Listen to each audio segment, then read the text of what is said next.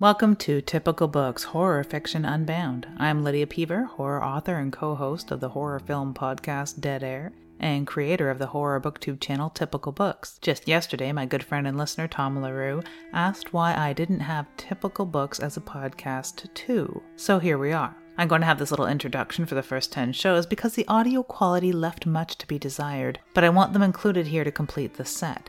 That said, the entire show will be here, so if the first few episodes of Juvenilia here don't grab you, skip ahead 10 or more episodes. After that, they will just mirror what ends up on YouTube.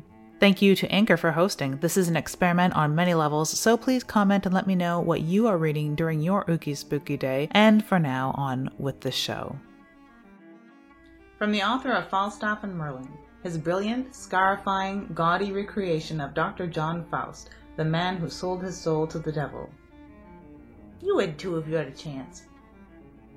I know I would.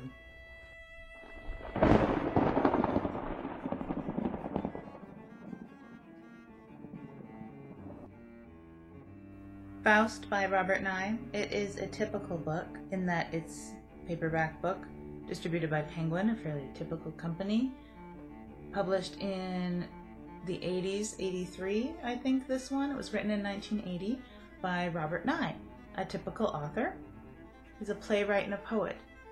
A very regular, typical author who wrote probably the most disturbing, dirty, raunchy, distressful, and immoral and irreligious thing I've ever read in my life. It is dirty, dirty, dirty, Evil, evil, evil, Satan, Satan, Satan. Nye serves up a broth of sex, religion, curious learning, puns, dirty jokes, blasphemy, and lyricism. I picked this up uh, late 90s, 2000, and it went along with a lot of the reading I was doing right then. Classics, you know, like the Necronomicon and some John Dee and the Satanic Bible, and of course, Marlowe's Tragedy of Dr. Faustus, and just getting the feeling of some occult, some esoteric magic, things like that.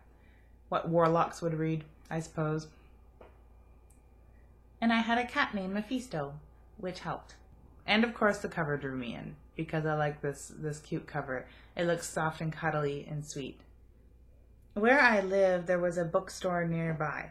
Next door in fact. And my living next door to a bookstore is sort of like a Kokor living beside a strip bar. It's convenient but dangerous. It's probably the raunchiest, dirtiest, weirdest book I've ever read. When I picked it up, the cover got me. The back copy intrigued me a little bit. Uh, but I read the first chapter right in the store and bought it outright.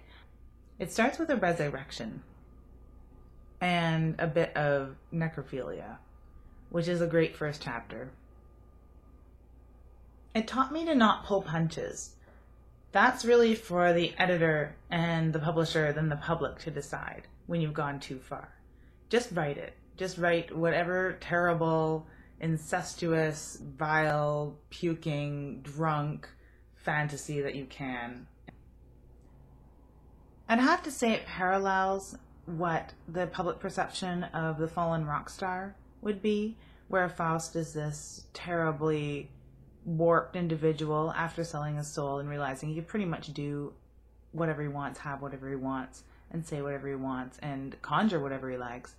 He goes on this probably years long tirade of just being a, a complete mess as a magician and just sexing everything in his path. Sex and candle grease. Ooh. I'm glad that I stumbled upon it when I did because I was already researching a lot of the things that are mentioned in this book as far as religious figures and historical figures and fictional figures. And I like seeing them all woven together. Now, if you haven't done a lot of research that way, it would be an interesting jumping off point to look up a bunch of interesting historical facts and esoteric facts. But aside from all of the religious and historical facts and names in here, it's still written very plainly in a really breezy manner. It's a lot like a big long conversation over a bar with a really interesting character. A slimy character, but interesting.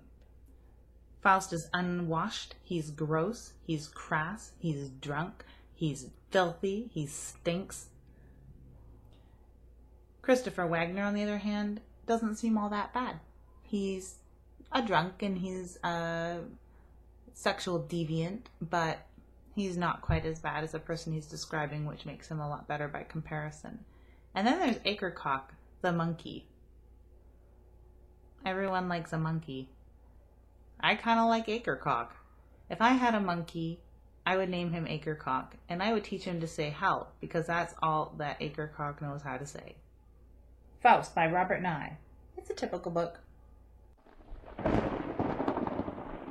If you are looking for something new to read, some insight or reviews of horror you have read, or even talk from a writer's perspective, I hope you enjoy this little show. Feel free to check out the YouTube version by searching Typical Books, or visit me at lydiapever.ca. Thank you, and have a dark, devious day.